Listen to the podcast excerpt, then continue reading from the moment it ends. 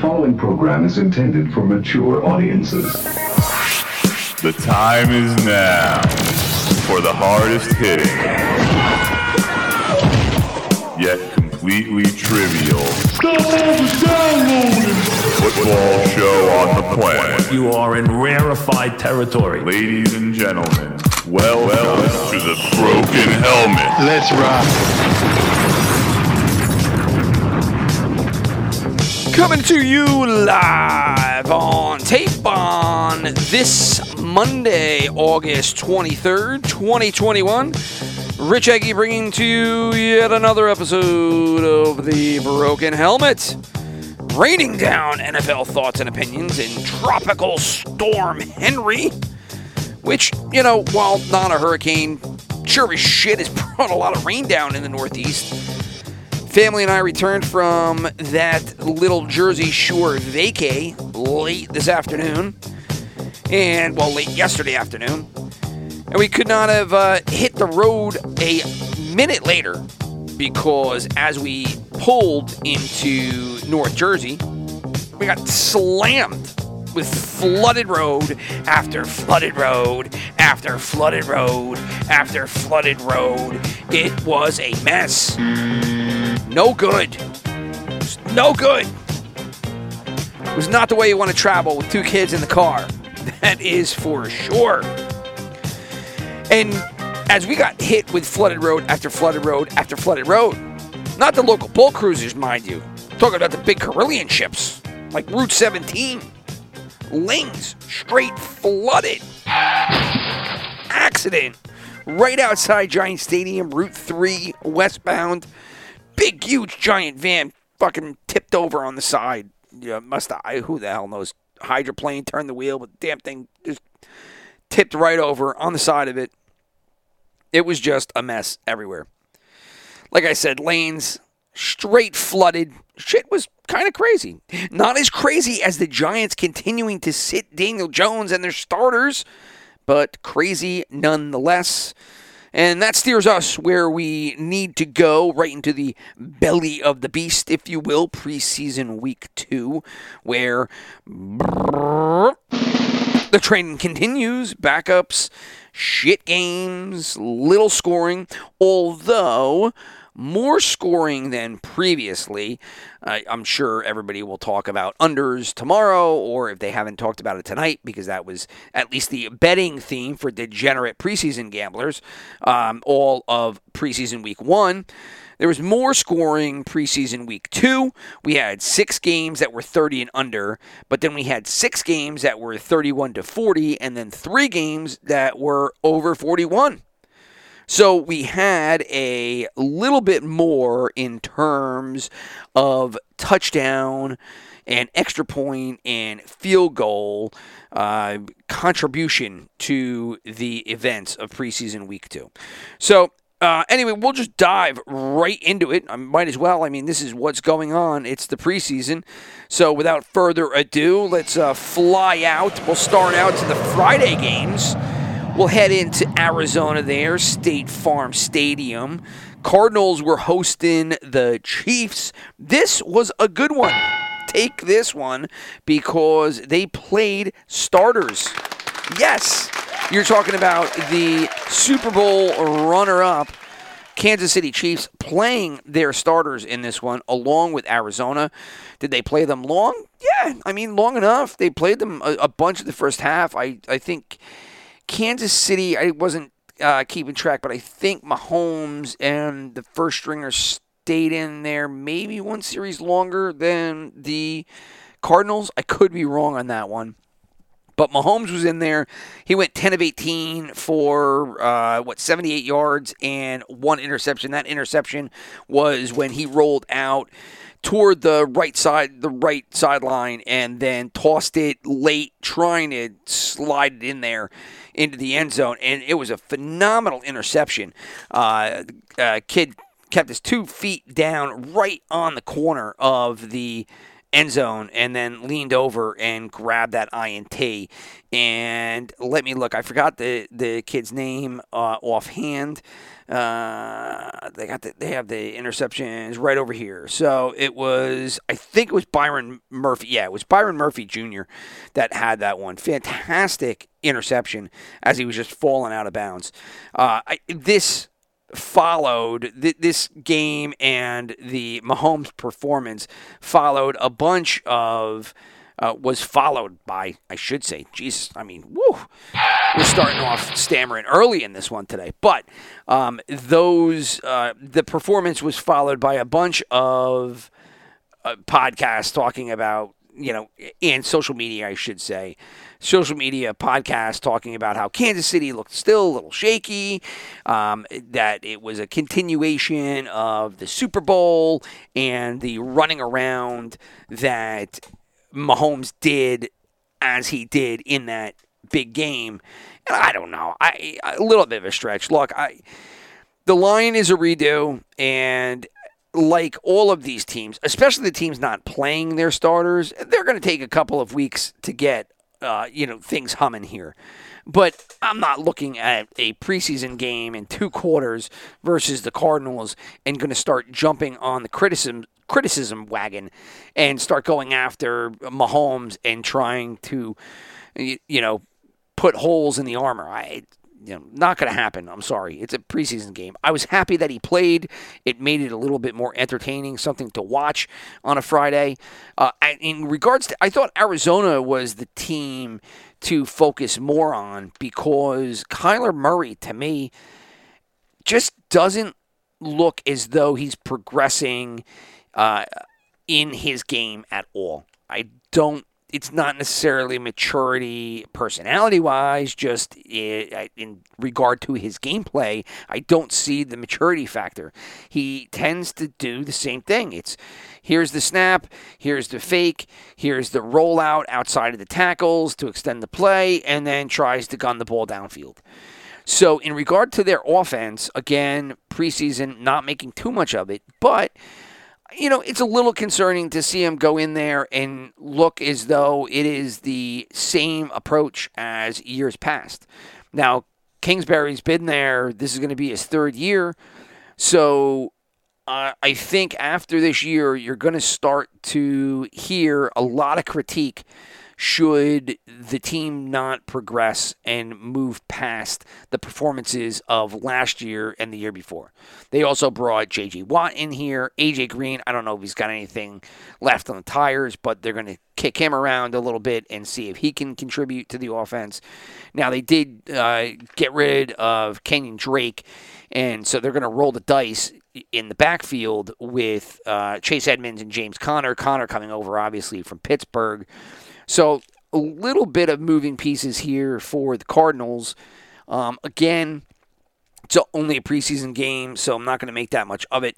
But uh, the offense and the defense, for that matter, because remember, the defense has been uh, revamped and they continue to try to put pieces in place in that defensive uh, unit in the backfield and linebackers. You know, I, I, obviously Isaiah Simmons was a draft pick that was a little head scratching as his performance, and they didn't really know how to use him. So, as they continue to try to add to the defense, um, it you know is a question mark and didn't look necessarily great. I think when comparing the Kansas City offense to the Cardinals defense, I think Kansas City's offense looked shakier than the Cardinals defense looked good, if that made any sense.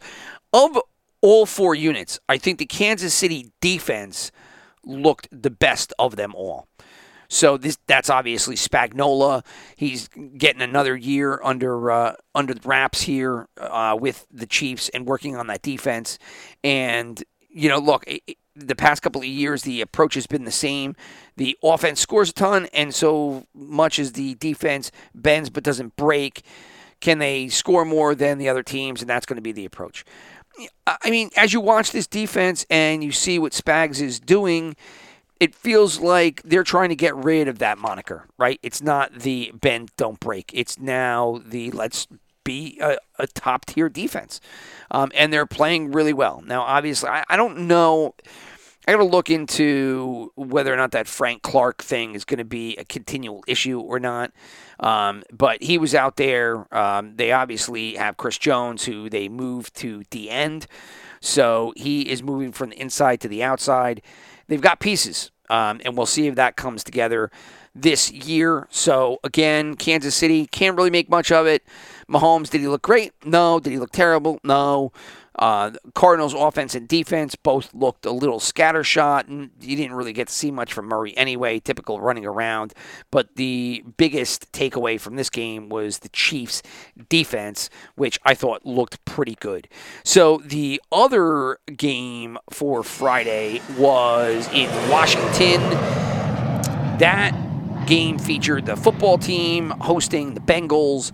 This game, not really much to see out of this one. If you want to try to talk about something, I guess you could talk about Fitzpatrick. He was in there. He got 13 attempts. He was 7 for 13, 96 yards.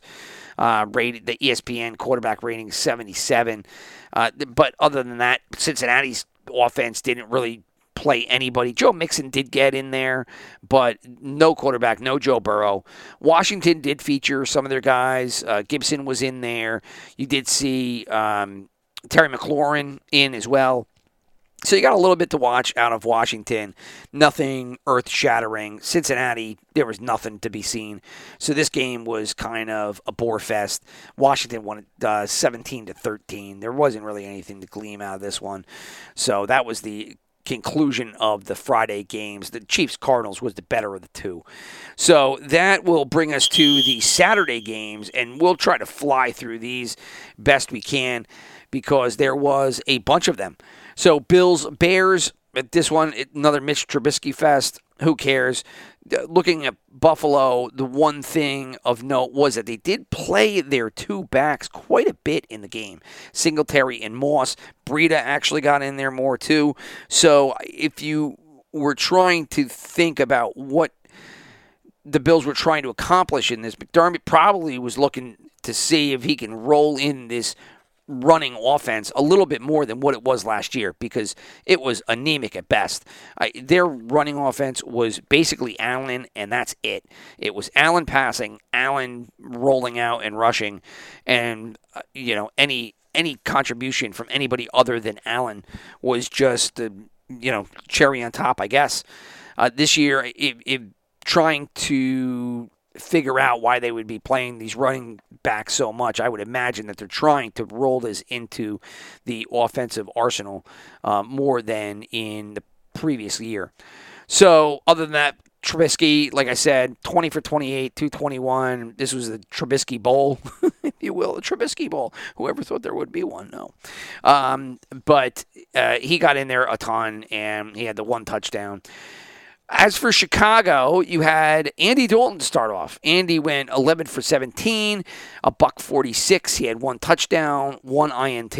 The fans obviously booed the shit out of Dalton because they don't want him in there. They want Mr. Fields in there. They want him in, but as Justin said after the game, he thought it was disrespectful to boo Andy, and the fans just have to trust the coach. The fans trusting the coach? What?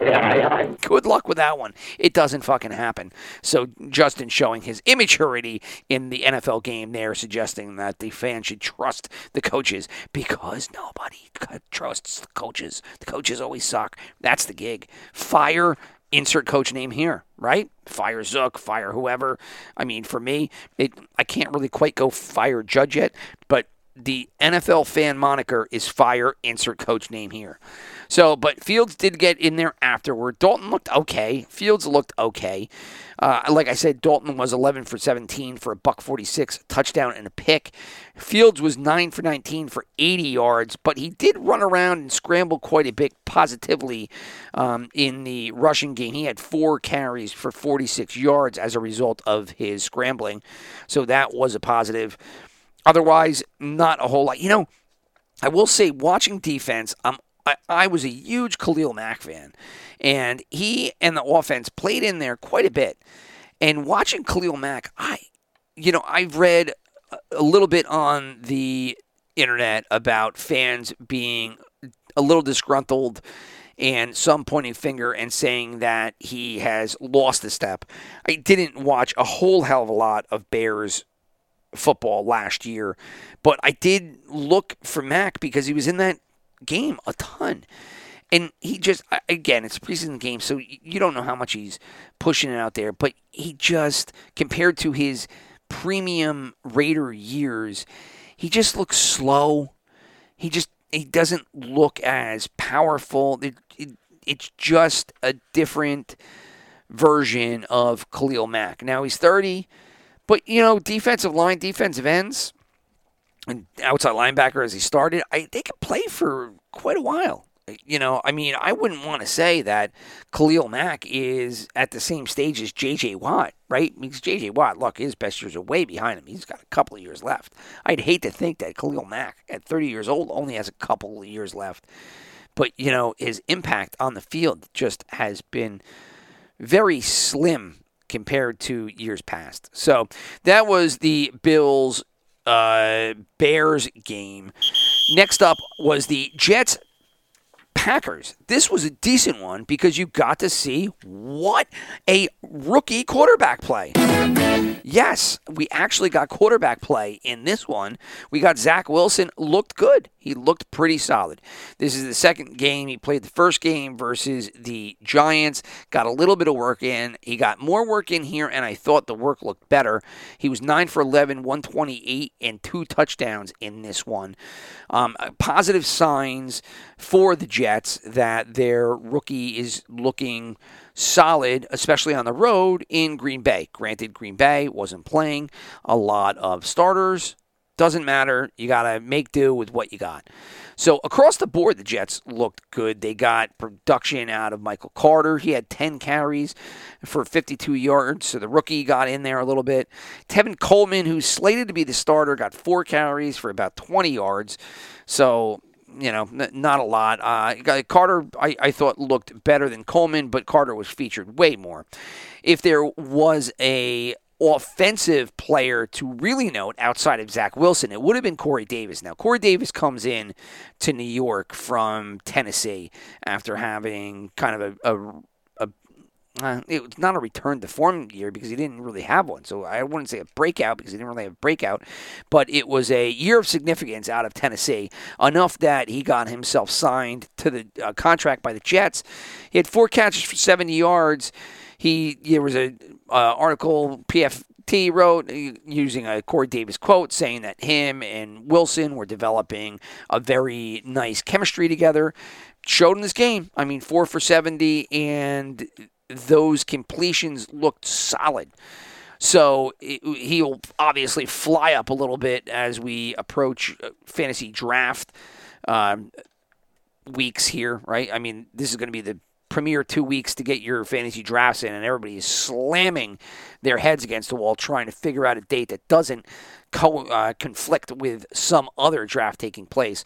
So as we progress here over the next two weeks, get close to the season, I would imagine from outings like this and some of the internet vibes that you might read that Corey Davis is going to slowly notch himself up in the fantasy football wide receiver rankings. We will see. But uh, uh, not a great game to watch because Packers didn't contribute much sitting their starters, but Jet fans had a lot to chew on here, and it was kind of fun to watch the rookie perform a little bit better in his second game. Next up was the Falcons versus the Dolphins. Second year quarterback, Tua Tagovailoa. He played a shit ton in this one. Played the entire first half. If I remember right from watching, I think he played into the third quarter as well. Um, he went 16 for 23 for buck 83, one touchdown. Um, Malcolm Brown led all rushers with well led the Dolphin rushers 10 of 43 with a touchdown. Myles Gaskin is going to be the guy. Gaskin is going to be the guy there. He was 6 for 27 with a touchdown. If you compare the two, Gaskin looks way more explosive and quick than Brown does. Brown more the slow, plodding power back. Um, so, you know, obviously Gaskin is probably going to be leaned on more heavily by fantasy people in terms of this offense. Look, it's Patriot South, right? So you're going to get a little bit of all these people. You have seen Ahmed, right? Salvon Ahmed used quite a bit uh, in this offense as well, more as the third down back. So you can see the bits and pieces coming through. They've got Tua as the Brady, Gaskin as your lead running back, Brown as your LeGarrette Blunt power back, Ahmed as your James White character. So you can see more or less how the system mirrors a little bit of those of the Patriots, where obviously flow came from. Um, so, but Tua got in there this week. I ripped Tua last week. I didn't think he looked good at all. He looked better in this game. Caveat: everything was under the middle. There wasn't anything really downfield. I again, I don't like what I see, but I you have to give credit where it's due, and he looked better than last week. So you can't say, hey, he looked like shit, but he looked better than last week. No, he looked like shit last week, looked better this week, and we'll see if that can, can uh, continue uh, when we get into the regular season. I, the question continues to be can he go downfield? It just doesn't feel like that is what he wants to do. He just doesn't want to stretch the field. And a lot of it is underneath. Now, without being in the coaches' rooms and in all of the meetings, I can't tell you if that's the design or not. I, all I see is what I see on TV. And what I see on TV is him not stretching the field. So if it's by design, congratulations. If it's not by design, obviously something to worry about. And I look, his uh, reluctance to go and stretch the field downfield has been noted elsewhere by uh, professionals that get paid for this shit, not by people like me. Um, so I, I don't think that it's a far cry to say that the downfield issues are something to keep a focus on. I, Falcons, there's nothing to talk about with the Falcons. They played fucking nobody, and AJ McCarron blew his knee out, and which was really weird because you saw it happened on a scramble that he had where he was trying to get the first down and it looked like he jammed up his knee at the end of the play and he kind of walked away from it and it was a little hobbled and then he handed the ball off the next play and immediately went for his knee. It was like, oh shit, he just popped his knee. And if you rewatch it, I rewatched it a couple of times. It was obviously from the play before, and I, it must have just stretched to the point that it was razor thin, and then goes the weasel. And away went A.J. McCarron. So the Falcons are going to be in need of a new backup there to cover their ass in case Matt Ryan goes down. Because if Matt Ryan goes down, Felipe Franks ain't getting the job done. No siree, Bob. Not happening. So that was the Falcons Dolphins game in at the uh, Hard Rock down there in South Florida. The next game was Ravens Panthers again, this game really nothing to talk about. Nobody played in this game at all. It was the Tyler Huntley versus Will Grier match. Sam Darnold did get in there for a bit. PJ Walker got in there for a bit, but they didn't really play. This game was garbage. I Baltimore wins and they broke some record for consecutive preseason wins. Like that, all right, you know, like that means absolutely anything. But congratulations for getting some meaningless preseason record. But nobody played in that game. Nothing to see here. Lions versus the Steelers. This game over in Pittsburgh. This one, yes, we got some offense in this one because the main players played. Yes, first stringers.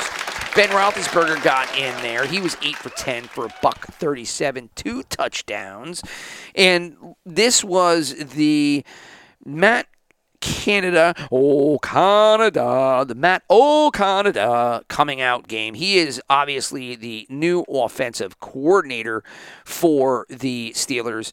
Previously, he was hired as the quarterbacks coach last year and then promoted to the offense corner this year when he took over for Randy Fichtner.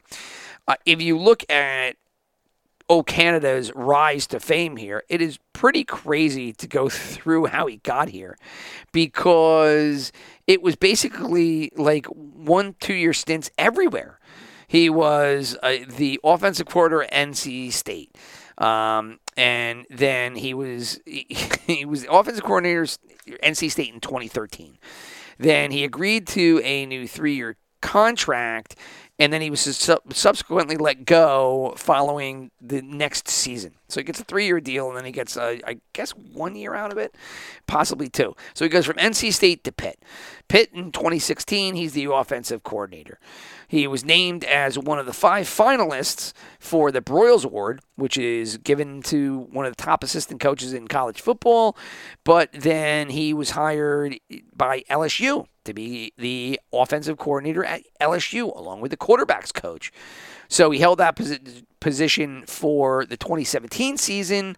And then in 2018, Canada and LSU parted ways. So off he goes again. Happy trails off to Maryland. Maryland Canada becomes the offensive coordinator yet again. So here we go. This guy just gets offensive coordinator position after offensive coordinator position, but can never stay in the same fucking place. He just is let go by random reasons. So he's the offensive coordinator.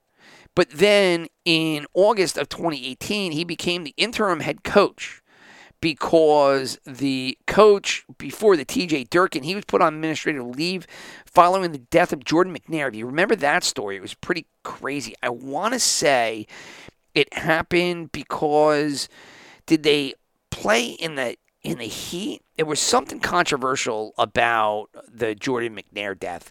Um, and I, I, I'm pretty sure it was something related to playing in the heat. But anyway, Durkin's left, and Canada becomes the head coach. So he gets the head coaching gig.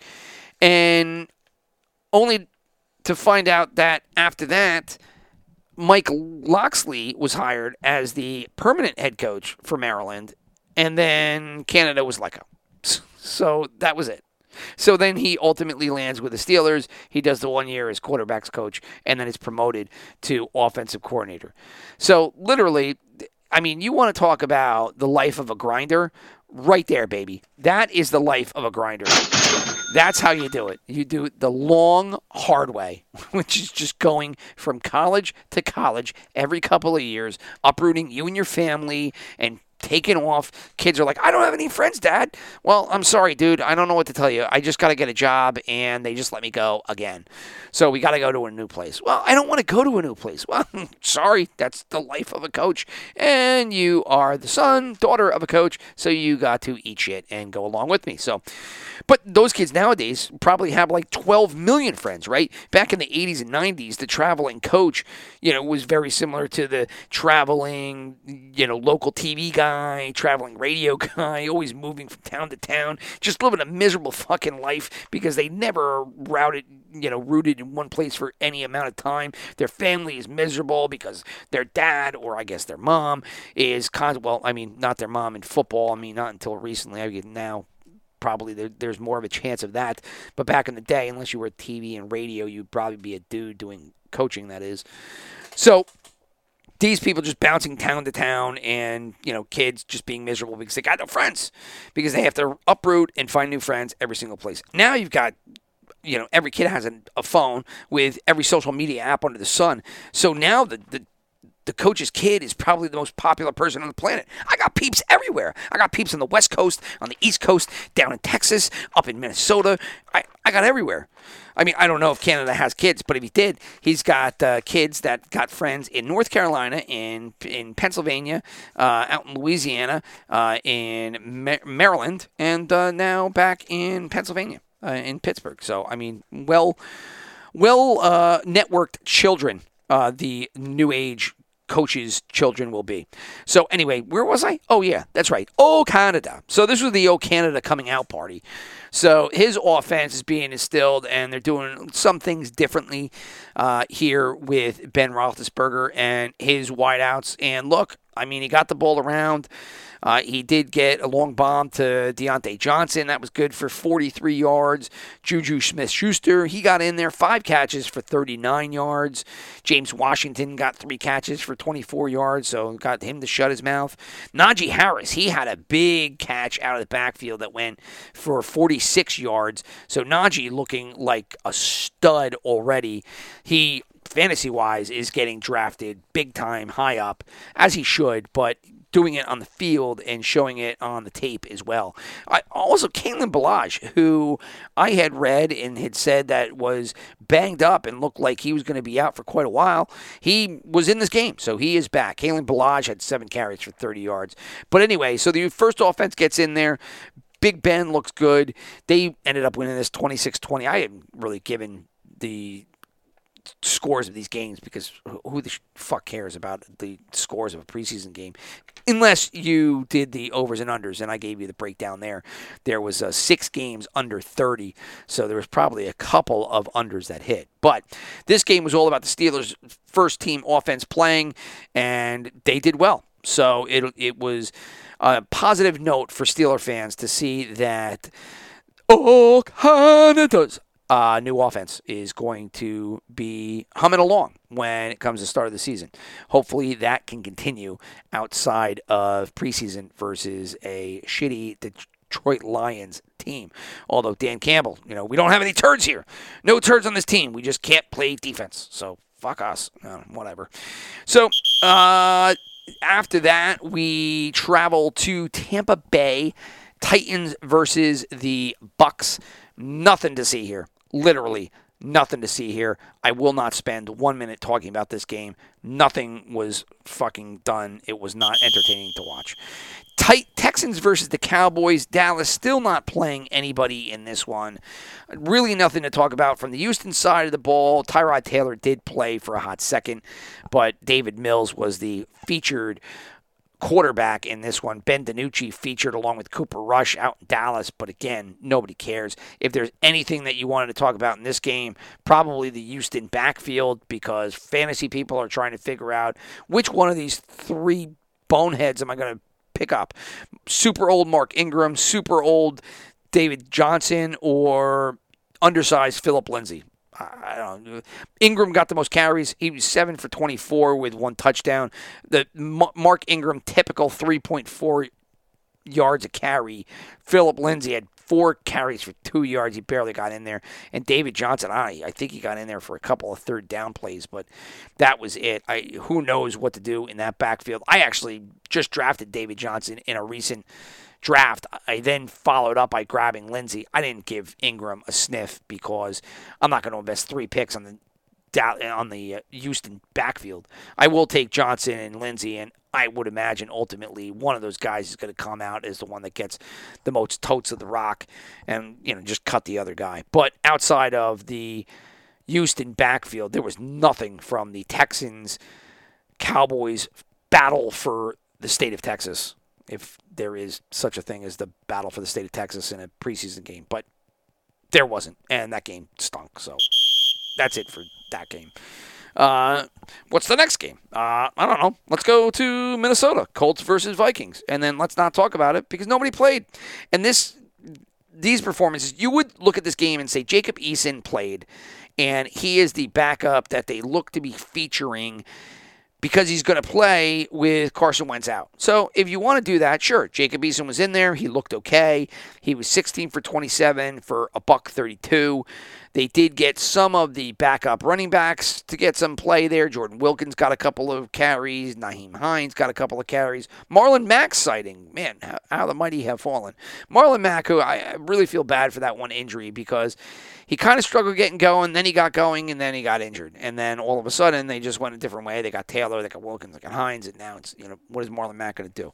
I can't imagine Marlon Mack's going to make this team, but he's still there now, so who knows? Um, and talk about sightings. Ameer Abdullah. There was a sighting of Ameer Abdullah. He actually played for Minnesota. He got six carries for 35 yards. And if you don't remember him, he was the running back drafted by the Detroit Lions. Super fast speedster that ultimately did nothing on the field, but oddly enough, I think it was a preseason game. Um, whichever game it was, the great Bill Belichick was, was quoted as being very fearful of Ameer Abdullah. And turns out that it was a very poor assessment of talent because Ameer Abdullah, while still playing in the National Football League, really has not amounted to a whole lot of shit. But otherwise, Jacob Eason, running Indianapolis running backs played, and that was about it. Kellen Mond got in there for Minnesota. He was six for twelve, but nothing. Kirk Cousins actually played in this game too. His uh, his stats were five for seven for twenty three yards. He didn't do anything, but. Again, Jacob Eason would have been the story uh, should the news coming out later that we'll talk about not come out, and that's basically that Jacob Eason is not going to play. So that is that for Minnesota versus Indianapolis. Rams Raiders was another game. This game played in Los Angeles. Nothing to talk about here. Fantasy people will look at the Los Angeles backfield and try to assess is it Xavier Jones or Jake Funk that I should get the hand handcuff? Uh, what do you call it? Uh, come on, Richie. Don't stammer here on live on live air. It's not live air, dummy. You always say it's live on tape, so you can stammer all you fucking want, dude. Do it. Sorry, Daryl Henderson, Jake Funk, Xavier Jones. One of them is going to back up Daryl Henderson. I don't know who it's going to be. Jake Funk got seven carries. Xavier Jones got seven carries. Funk was seven for 56. Jones was seven for 29. You figure it out. You're probably going to have to draft all three of them. So put three Ram running backs on your bench should you want to get involved in all of that. But that's really and that's all you can get out of the Los Angeles game. Next up, Bronco Seahawks, another meaningless game. Bronco fans are going to look at the quarterback play because Bridgewater and Lock got in there. Bridgewater started this one, so he played with the starters. He was 9 of 11 for 105 with one touchdown. I didn't think that it showed a whole hell of a lot. Not that it was bad, it just wasn't anything monumental. Again, this comes down to Bridgewater being the typical average game managing quarterback, and then Drew Lock being the more potential, better arm, but screws up, makes more mistakes quarterback. And I, Lock did all right. I, I didn't think Lock looked as good as he did last week, but he wasn't playing with the ones. Uh, he played longer against the you know second, third teamers, and so you thought that his performance should have went up. It didn't. But then again, you know, I, he was going against the backup defenders, but he's always going also going to battle with backup offensive players. So it, it's a wash. Teddy, you know, again, I would imagine in this one, I don't know. They went out and got Bridgewater, but I think they'll ultimately give Lock the quarterback nod because he was there last year. But your guess is as good as mine.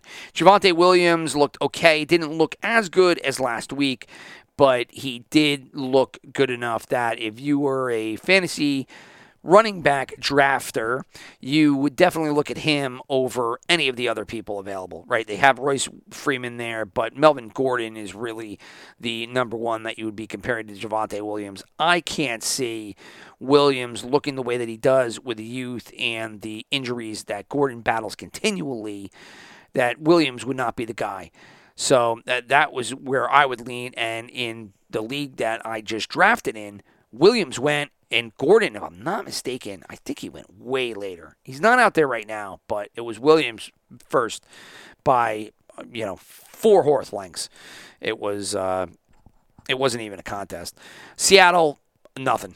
Nothing to talk about whatsoever. Nobody played. Uh, they were interviewing all the guys in their pads on the sideline during the game.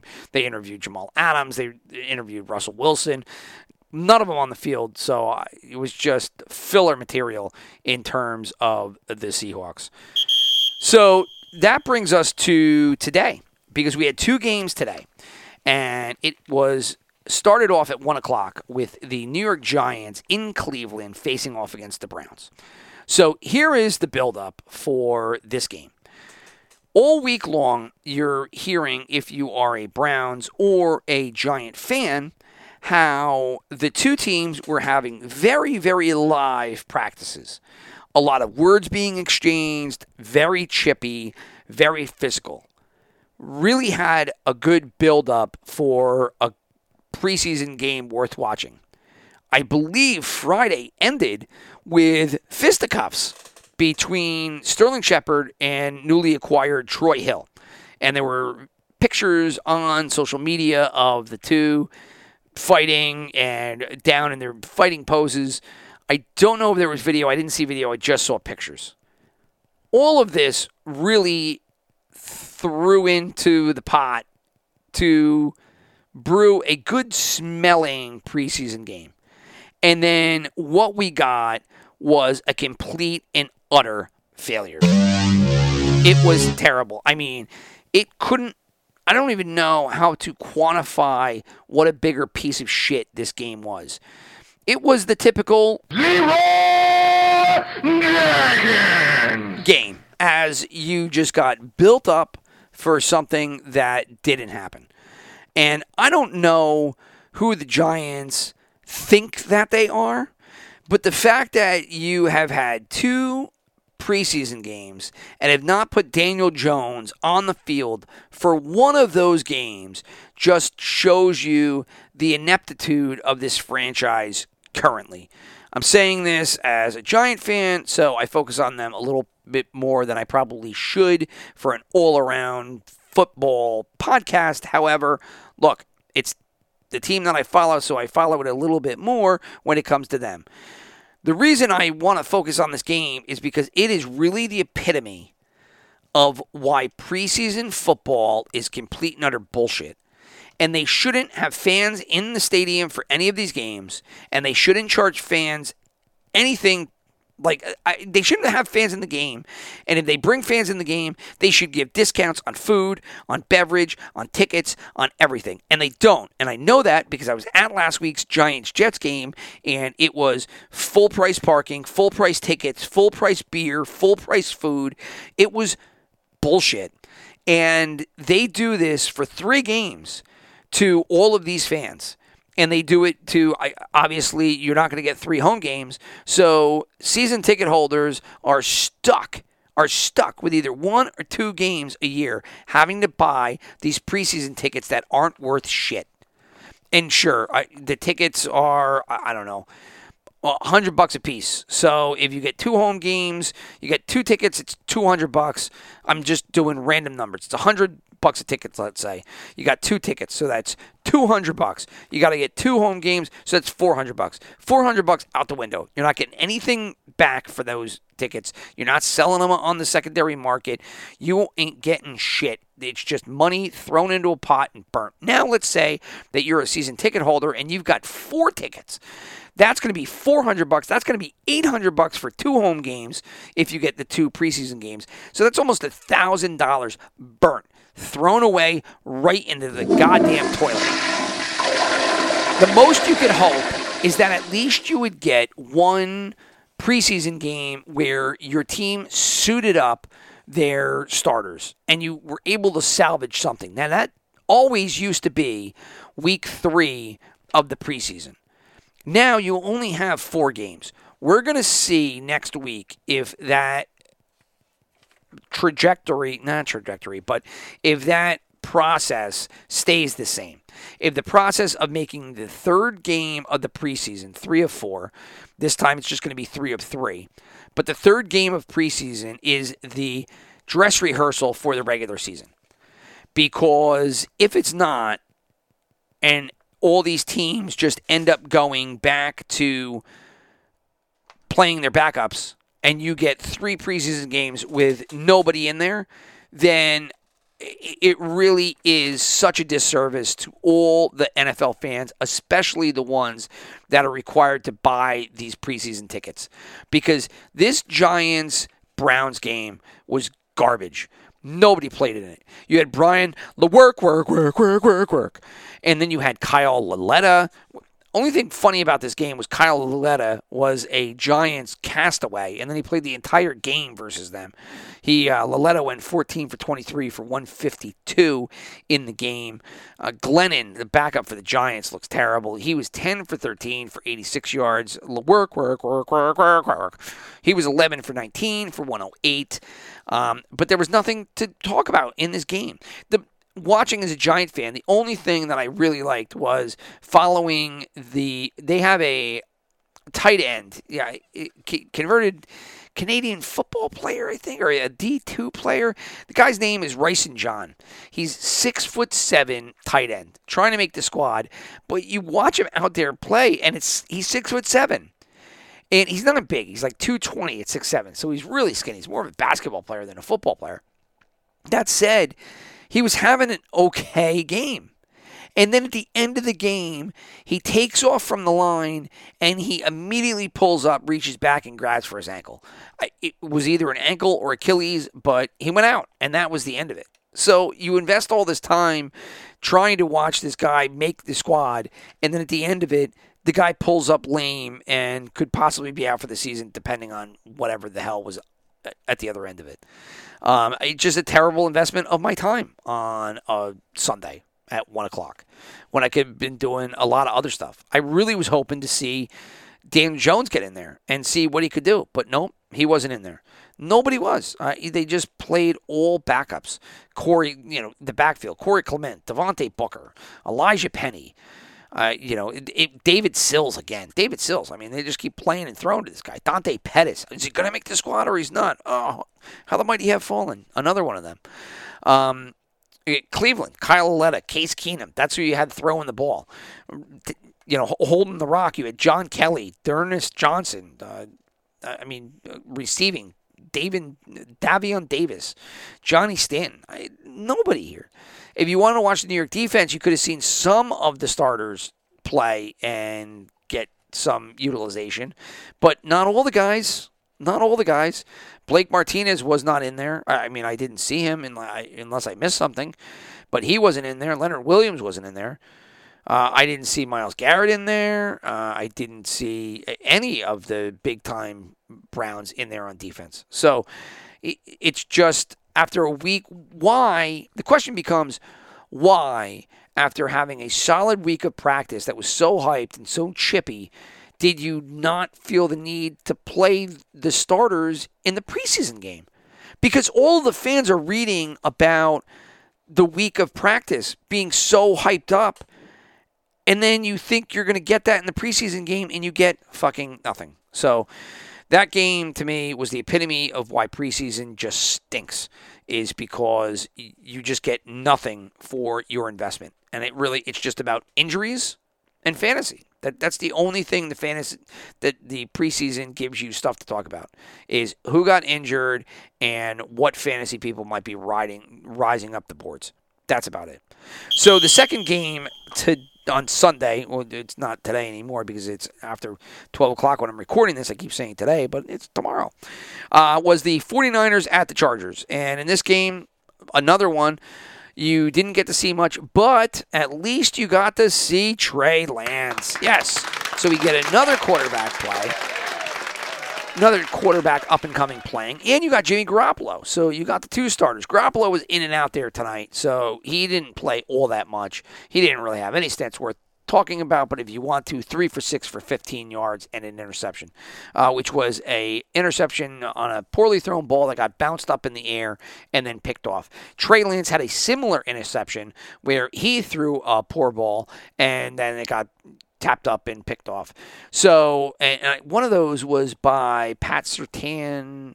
Uh, no, uh, not Pat Surtain too. Uh, I'm getting screwed up. It was, um, it's another uh, legacy. Harris. Uh, no, uh, Samuel. Sante Samuel, uh, he had the in, in interception. Sante Samuel Jr., if you will. Um, and one of those went there, and I don't know which one it was. I think it was the Garoppolo INT. But Lance had a similar one. Bad throw, tipped up, picked off.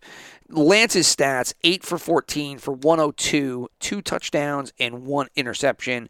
Um, I, don't know what to make of his game. I, he did the same thing he did last week. He hit a wide open receiver, and that play was then thrown all over uh, social media.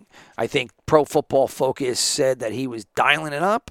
Was that the uh, something dialing it up or, or some kind of uh, quick slang about you know playing well, which was laughable because other than that wide open receiver that he hit, to that point, he didn't look that good. Now, I, I turned it off because I'd seen enough of Trey Lance in, in two weeks that I didn't need to progress, pro, continue to see his play progression versus third and fourth stringers. So, I, look, he is probably going to take over Jimmy Garoppolo at some point because Garoppolo is not good, right? That, that's just the facts of the matter. He's not going to play right out of the gate because he's not ready. And all you got to do is just watch preseason games to understand that. He's good. He needs a lot of work.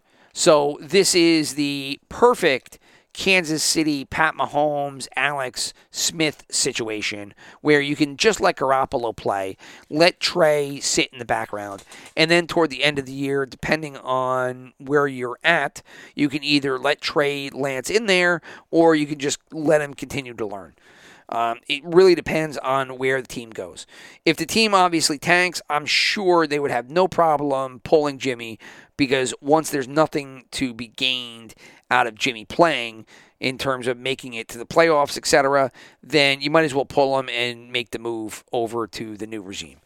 But minus that situation, if the 49ers are contending continually, you're not going to see an arbitrary switch from Garoppolo to Lance. At least that's my gut feeling. But uh, you, so you did see Lance playing this one. Otherwise, it, again, it was backups playing for roster spots. Wayne Gallman, uh, the ex Giant, who didn't have a great career in New York, got looks in this game 15 carries for 72 yards. Nothing else really to talk about anywhere here because it was Trey Lance, Wayne Gallman, Los Angeles provided nothing whatsoever. So that leaves one game left, and that will be played tonight as the Jags will travel to New Orleans to face off against the Saints. So Trevor Lawrence will be the one to focus on.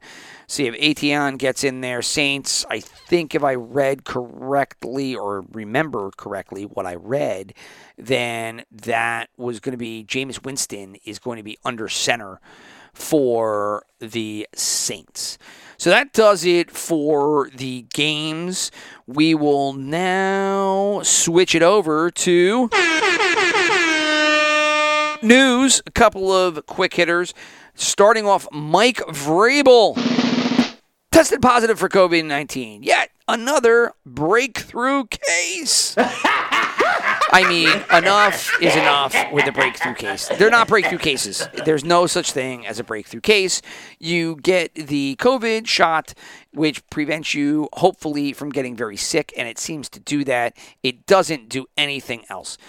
Uh, the Vaccinated people can still catch it. The vaccinated people can still spread it. It's not a breakthrough anyway. The terminology breakthrough COVID 19 case should just be done away with because you want to talk about misinformation and all that bullshit.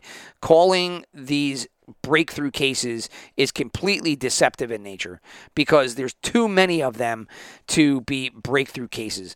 And if you read CDC information now, they're calling breakthrough cases and they're using numbers that they say, you know, small percentages of people, but they're not actually taking good records so they don't necessarily know. Well, look, the NFL is taking good records. This is the point I've been making for weeks, and the NFL's numbers and te- and, re- and tests that they're taking are showing that breakthrough cases are actually around you all over the place. And I would imagine that there's a lot of asymptomatic people around who don't know that they have COVID because they feel okay, but they're not getting tested because there's no requirement to get tested like there is in the NFL, and you're not getting tested unless you get sick. So the NFL is showing you breakthrough is not very breakthrough. Anyway, back to Tennessee. Vrabel tested positive, so he's going to be out for, if I remember right, 10 days, or if he takes two tests that are negative within that are 24 hours apart. So you take one test, it's negative. You wait an entire day. You take another test, it's negative. You can come back. Um, So that's Vrabel. It doesn't matter. They got one preseason game. The only reason that that might be impactful is if that last preseason game was indeed going to be their dress rehearsal. It might be a little difficult from him coaching from afar, but obviously these are things that every team has planned for in their risk assessment. So they probably have something already laid out to get this done with him working remotely. Uh, Carson Wentz and Quenton Nelson. Now, these both guys broke the same bone in their foot, both with the same surgery, both given the same timetable of return, five to 12 weeks. That was three weeks ago, I believe. They're going to be both returning to practice Monday. So, like I said, the Jacob Eason thing, you could flush that one right down the toilet because it has no impact if Carson Wentz comes back and then plays week one. But we will see. I do, th- again, without being a doctor, and you can go fo- follow Pro Football Doc or whoever it is on Twitter to find out more information than you'll be getting here. My gut. Uh, Re- reaction. My uh, my gut. Now it's not going to be a reaction. I think it's just going to be my gut tells me that Wentz and Nelson returning for game one is a little aggressive. And at least for, well, no, for both of them, because they're both going to be utilizing that, that foot that is broken. Uh, Nelson obviously coming off the line and having big, monstrous people push back on it. And Wentz moving around the pocket quite a bit. That I think coming back that quick is definitely a risk, big risk. But then again, I said, I'm not a doctor. So, anyway, they're returning to practice. That's going to happen Monday. Uh, Eason, thanks for playing. You're going to be taking a back seat. Za'Darius Smith, the pass edge rusher linebacker from Green Bay, could miss the season opener. He had back issues. He was out. He came back, and now he's out again. So, continuing back issues, never good. They plague people forever. And whenever somebody has a back issue, it never seems to go away. So he comes back, Smith that is, and he then goes out yet again. So uh, it looks like he is going to be missing the opener, although that's not confirmed, but not looking good. Back issues, very problematic in professional sports. Definitely going to be out for the season is Bengals rookie linebacker Joseph Ossai. Asai? Asai? Asai? Uh, whatever. Joseph O. Uh, he was their draftee. He was getting a ton of PT, was doing great in camp, and he blew his knee out. He's having season ending knee surgery, so he will have to wait till 2022 to pick up his career and see if he can contribute on the professional level. Falcons have no more backup QB because AJ McCarron who was at the helm while Matt Ryan got an extended summer break, he also blew his knee out. And so he's going to be out for the season. As I had mentioned, talking about the game, he scrambled. It looked like he jammed his knee up a little bit. On the very next play, he handed it off, and pop goes a weasel. He was gone. So AJ McCarron is out. The Falcons have no more backup quarterback. So they were going to be going to, I forget the guy's name at this point, but yeah, you're not going to put your faith in him. I would imagine the Falcons go out and pick somebody else up. Pat's wide receiver, N'Keal Harry who dove out for that ball and should have caught it. The big bomb from Mac Jones was nice ball, a little bit o- overthrown, but easily catchable. Harry missed it, fell on the ground, was writhing around, holding the shoulder. He's going to miss four weeks because he hurt himself diving for the ball. So, another bitchy moany wide receiver, and this bitchy moany wide receiver got hurt trying to lay out for a ball. So I'm, you know, you feel bad for him, obviously, but there's just a, a lot more to the N'Keal Harry and Patriot relationship, probably specifically Bill Belichick uh, because he drafted him and then soured on him, and you know he was fighting to get on this team or, or stay on the team, I should say, and now he's gonna have to miss four weeks before he picks up. I, that would be a player I would not be shocked to hear that he was cut. A little aggressive for being a draft pick such as he was, but you know, Belichick likes certain players, and it definitely seems like Harry is floating over toward that other polar end. So we will have to see. He will be out four weeks. And finally, Saquon Barkley. Yes, Mr. Barkley, who didn't look like he was going to play in week one as the Giants had signed Alfred Morris, is now said to be partaking in practice this week as the Giants get ready for their final preseason game against the Patriots, who obviously will be out N'Keal Harry. Um, and it looks as though he's going to go. And if he goes this week, you would imagine he would play in week one. I did not think that that was going to be a shot in hell because the Giants went out and got Alfred Morris a couple of weeks ago and brought him into camp. They Giants turned around and got rid of Alfred Morris. And when that happened, you imagine just the opposite of what you would think when they brought him in. They bring him in, it's probably because Barkley's banged up and he's not going to see the uh, field come week one, so we need an extra body in there. So you were here last year. We're going to bring you back this year. We'll put you with Booker while we wait for week two or three for Barkley to come up. But then when they turn around and throw Morris off the field and out of camp as quickly as they brought him back, I, he either stunk which could be the case, or Barkley was just coming back.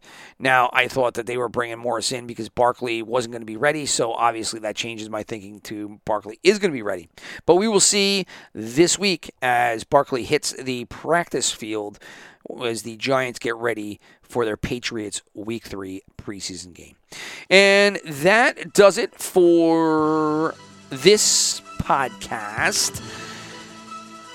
And we will just now wait for another week of exciting team versus team practices, the joint practice era. And we will see if that amounts to anything in the week three games. But if that was to happen, you know what you'll need? You'll need the starters to play. And then you won't have a Browns Giants debacle like we got this week. So we have a good five, six days to wait and see. And hopefully, we will get the dress rehearsals that we are accustomed to seeing in week three coming up. So that's a wrap. I will talk to you later. Audi 5000.